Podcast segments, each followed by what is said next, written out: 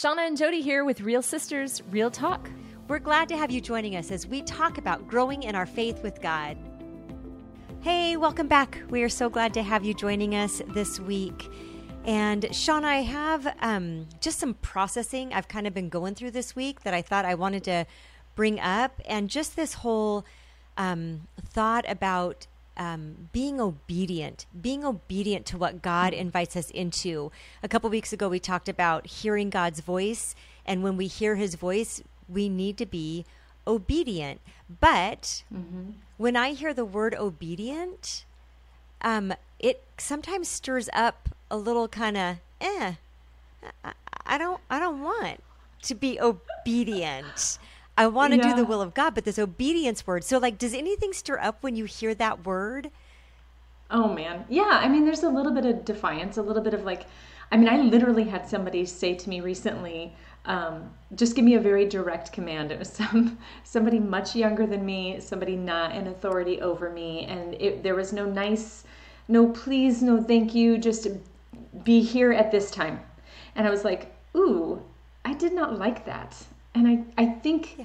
that what I felt in that is similar to what I feel when I hear the word obedience because we just we don't get excited about obedience. Usually it implies that there's something that I'm going to have to miss out on or I'm going to have to give up, you know? I heard right. a, a, friend talking about this. Um, she was talking about like my friend Jess was talking about when she was a kid and like her mom and dad would say, you know, it's time to come inside, the street lights coming on or whatever, and, and being obedient to them felt like, oh man, all the other kids are hanging out and I gotta go in. Like it just feels like it's a loss of some kind.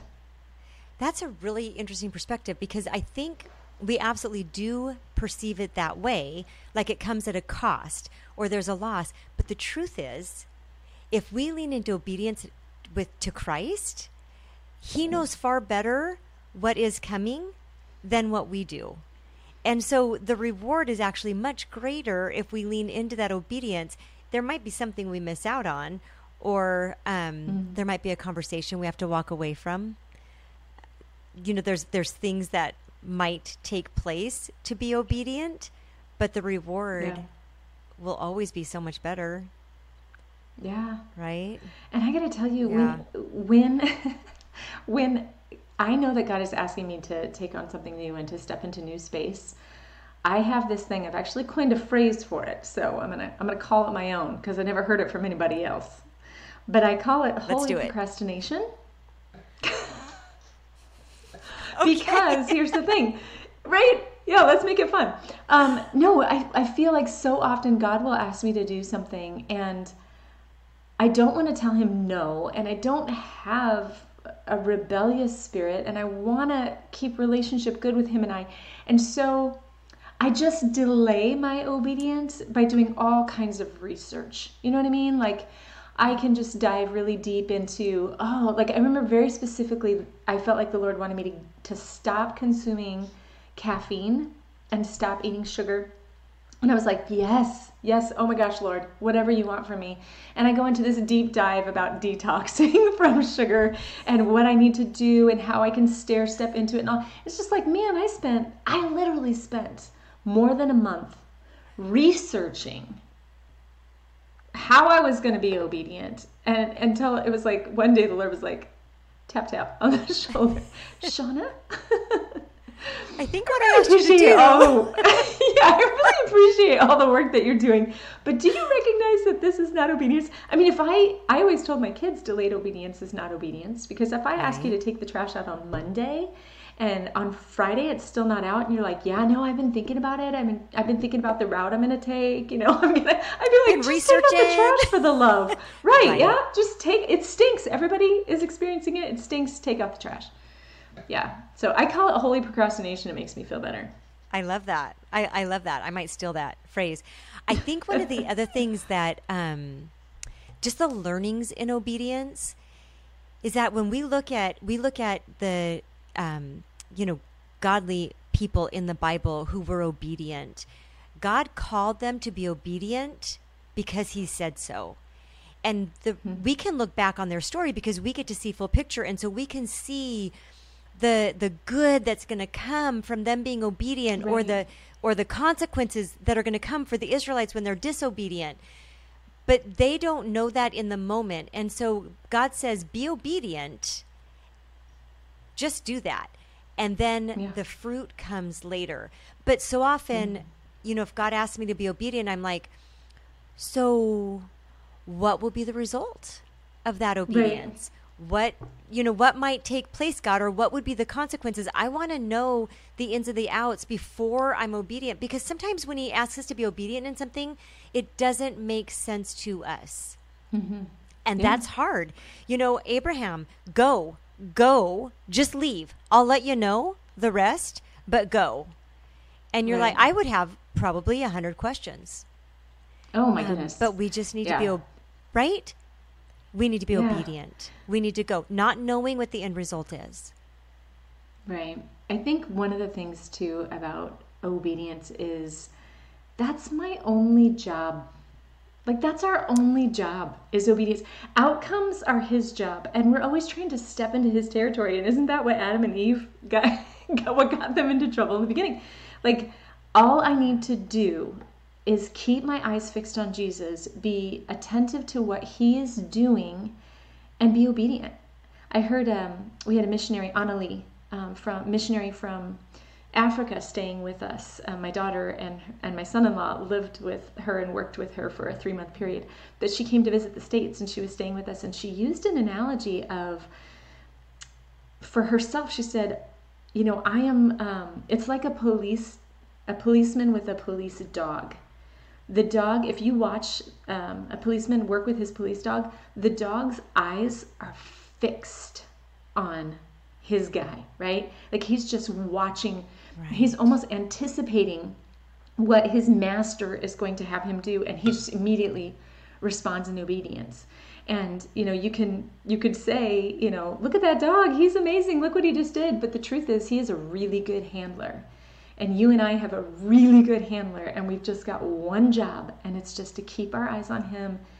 And I've also heard it said that the the distance. I wish I could give credit to all the people that I've heard this from. You know what I mean? Like so and so said this, and so said that. Right. Anyway, that the measure of our maturity is actually the distance between hearing from God and obeying God. Oh my goodness. That is powerful. Doesn't that call you out a little bit? That does call you out. My goodness. Um, because really, it comes down to do we trust Him? Do we trust that God's Yeah. way is best, and that, um, yeah, that He He actually knows best. Um, and if we trust Him, we will obey quickly. That is powerful, and a good measure. It just I, reminded me. I wholly procrastinate, and you have a lot of questions. Yes. There we are. There we They're are. both the gap between hearing from God and doing what God said. Yeah. Yeah. when you were talking about the the handler and the the police dog and the handler, it just made me Yeah. think of when um, Peter. Jesus is walking across the water and it scares the disciples. They're out in the, the boat and it's stormy and they think he's a ghost. And um, he says, No, it's me. And Peter says, If it's you, then tell me to come. And Jesus says, Come. And Peter gets out and Peter walks on the water as long as his eyes are on Jesus.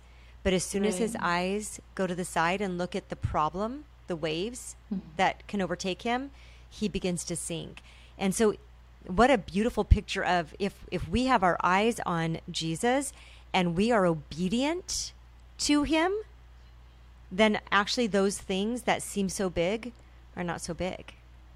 Yeah. They're not such a problem. Yeah, yeah I, I actually got a little bit challenged on the concept of obedience recently in a conversation that I was having with a guest that I had on my show. And he, he said this, and this kind of turned obedience upside down for me, Jodes. It was that we think that you know we get filled up when we're alone with jesus and and when we're diving into our quiet time and we're reading that's where we get filled up. And then we go out into the world to obey him. And like that's where we're um, that's where we're being depleted. And then we go back and we get nourished. But that's not what jesus said. Listen to this. Jesus said i have food that you know nothing about. My food is to do the will of the father. So jesus actually viewed obedience not as like the thing that tired him out or the work that he was doing. It was literally what nourished him. Like that was what filled him up. Isn't that cool? Right. That is beautiful. Could, and if we actually view obedience in that light, then it becomes a whole lot easier to obey, doesn't it? Because For it's sure. a part of our nourishment. It's a part of our, um, even even it's a part of our drawing close to God. Yeah, and for sure, every time God puts something in front of me and I have to do that thing, I grow.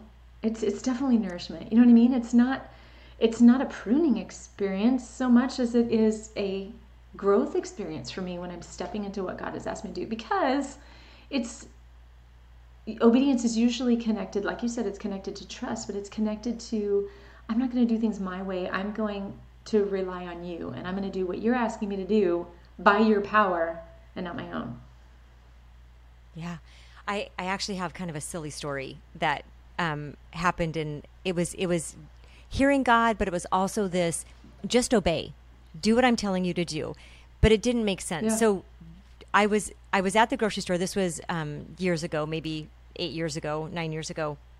I was on my way home from work and I had stopped at my grocery store that I shop at all the time. And um, I, I even tell my husband the checkers are my friends because I see them all the time. And so he always laughs at me. But anyway, so I stopped at my grocery store. It was my familiar place, Yeah. right? And I was about to get out of the car and it's like 4.30 in the afternoon, 4 o'clock. And I felt like God said, stay in the car and I needed a couple things for dinner that night. And so I'm like, but but God, I I actually just need a few things. Like I can't make dinner if I don't go into the store. And he said, stay in the car.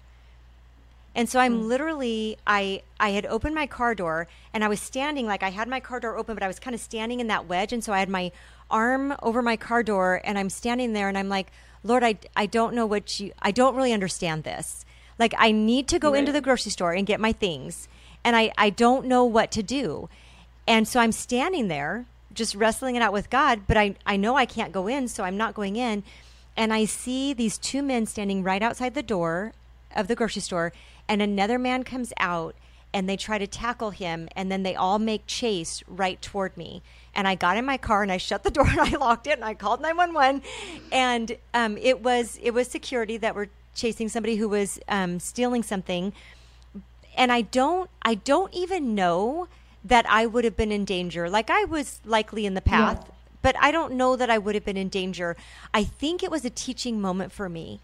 And it was that mm-hmm. moment of are you going to obey when it does not make sense?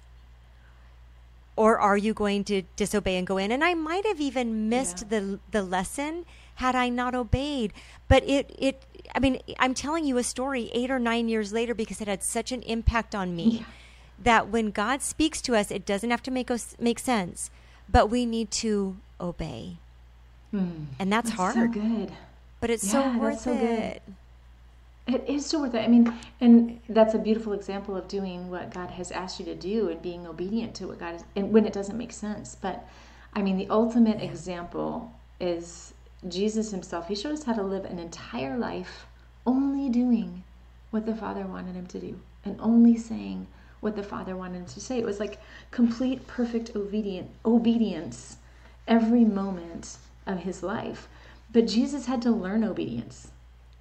Listen to this. This Yes. this would knock me back on my heels too. This is Hebrews 5, 8, and 9. It says, Even though Jesus was God's son, he learned obedience from the things he suffered. In this way, God qualified him as a perfect high priest, and he became the source of eternal salvation for all those who obey him. Jesus learned, he had to learn obedience. Doesn't that just mess with you a little bit? Even though he was perfect. Yeah. Yeah. It sure does. And even even the word in suffering, hmm. he learned obedience. I think sometimes we want to learn obedience with flowers and you know, easy. Like can we just make it easy, God? yeah. but Yeah. even in in suffering, we learn obedience because that's when it's hard. Yeah, hundred percent. Yeah, it's so good. that's really good. I've got a little theory on um, on obedience. Were you going to say something? Go. No. What's your theory? Okay, I have theory on obedience, um, it's, it's connected to the five love languages. So Dr. Gary Chapman, who's a wonderful man, by the way, I've had the privilege of meeting him and spending time with him, and he is the real deal. So if you're not familiar with the five love languages, you need to check that out. Um, but they are, you might have to help me with this, Jodes, but they are words of affirmation, quality time, physical touch, acts of service, and gifts. I got them. You did. Way yeah. to go. So here's my theory on the love languages. I think God's love language is obedience. Yeah. Like that's how wow. he feels loved. I mean, it's all up in John 14, 15, 16. You know, if you love me, you'll obey my commands. Yes. I mean, he says it so I was literally times. thinking of those. Yeah. I'm sorry. Go ahead. No, I mean, he does. He just repeats it over and over again. He says, if you love me, you'll obey, you'll obey my commands. If you love me, obey my commands. If you love me, do what I say. If you see people who aren't doing what I say, those are the people who don't love me. Like he's like, how can I say this? How can I rephrase this in a way that you'll understand it? So, yeah, what do you think about Amen. what do you think about obedience being God's love language? I I actually think that is brilliant. I um so literally while you were saying that, John 14 is what I thought about um, yeah. because he says it so many times and it is so clear. And the truth is, I mean, he says it so clear. If you love me, you will obey. It's it's mm-hmm. our um, it's our act of worship. Obedience is our it act is. of worship. And so, absolutely, I think there's a good there's a good word. Another phrase you can coin. Obedience yeah. is God's love language. There you go. That one's mine, and um, holy procrastination. I'm I'm gonna own those. But you know the the thing that we get so wrong about obedience, I think, is that we think that we have to obey in order to be loved, instead of recognizing that it's an expression of our love for God. Absolutely. It's a response to our love for Him. Yeah. All that He has done and all that He is to us. It's a response. You know, um, I also think, kind of going back to what we talked about in the very beginning, is uh, we don't know the end result. We don't know the future. God knows the future. He knows the present. He knows the past. We know the past. We're mm-hmm. experiencing the present. We have no idea really what the future is. We might have an idea of what we'd like the future to be. There is often that I like right. to tell God what He should do. What you ought to do, God, is this because yeah. that's a really good plan. Um, but we don't know the future.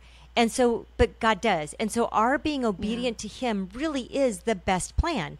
So this is a, this is such a small example um, of me choosing not to be obedient and then the consequences of that. But I, in, um, I was in a conversation with somebody and something they said kind of rubbed me wrong a little bit. And I responded um, with, you know, maybe a short, um, answer like you know short not in as in as you know less words short as in my attitude but yeah, before i answered yeah before i answered i heard god say let that go answer oh. with gentleness and i thought but i don't, I don't want to and hmm. so i didn't say anything mean but i did not answer appropriately Mm-hmm. And then there were consequences that we had to work through because of that. And I think all I had to do was obey.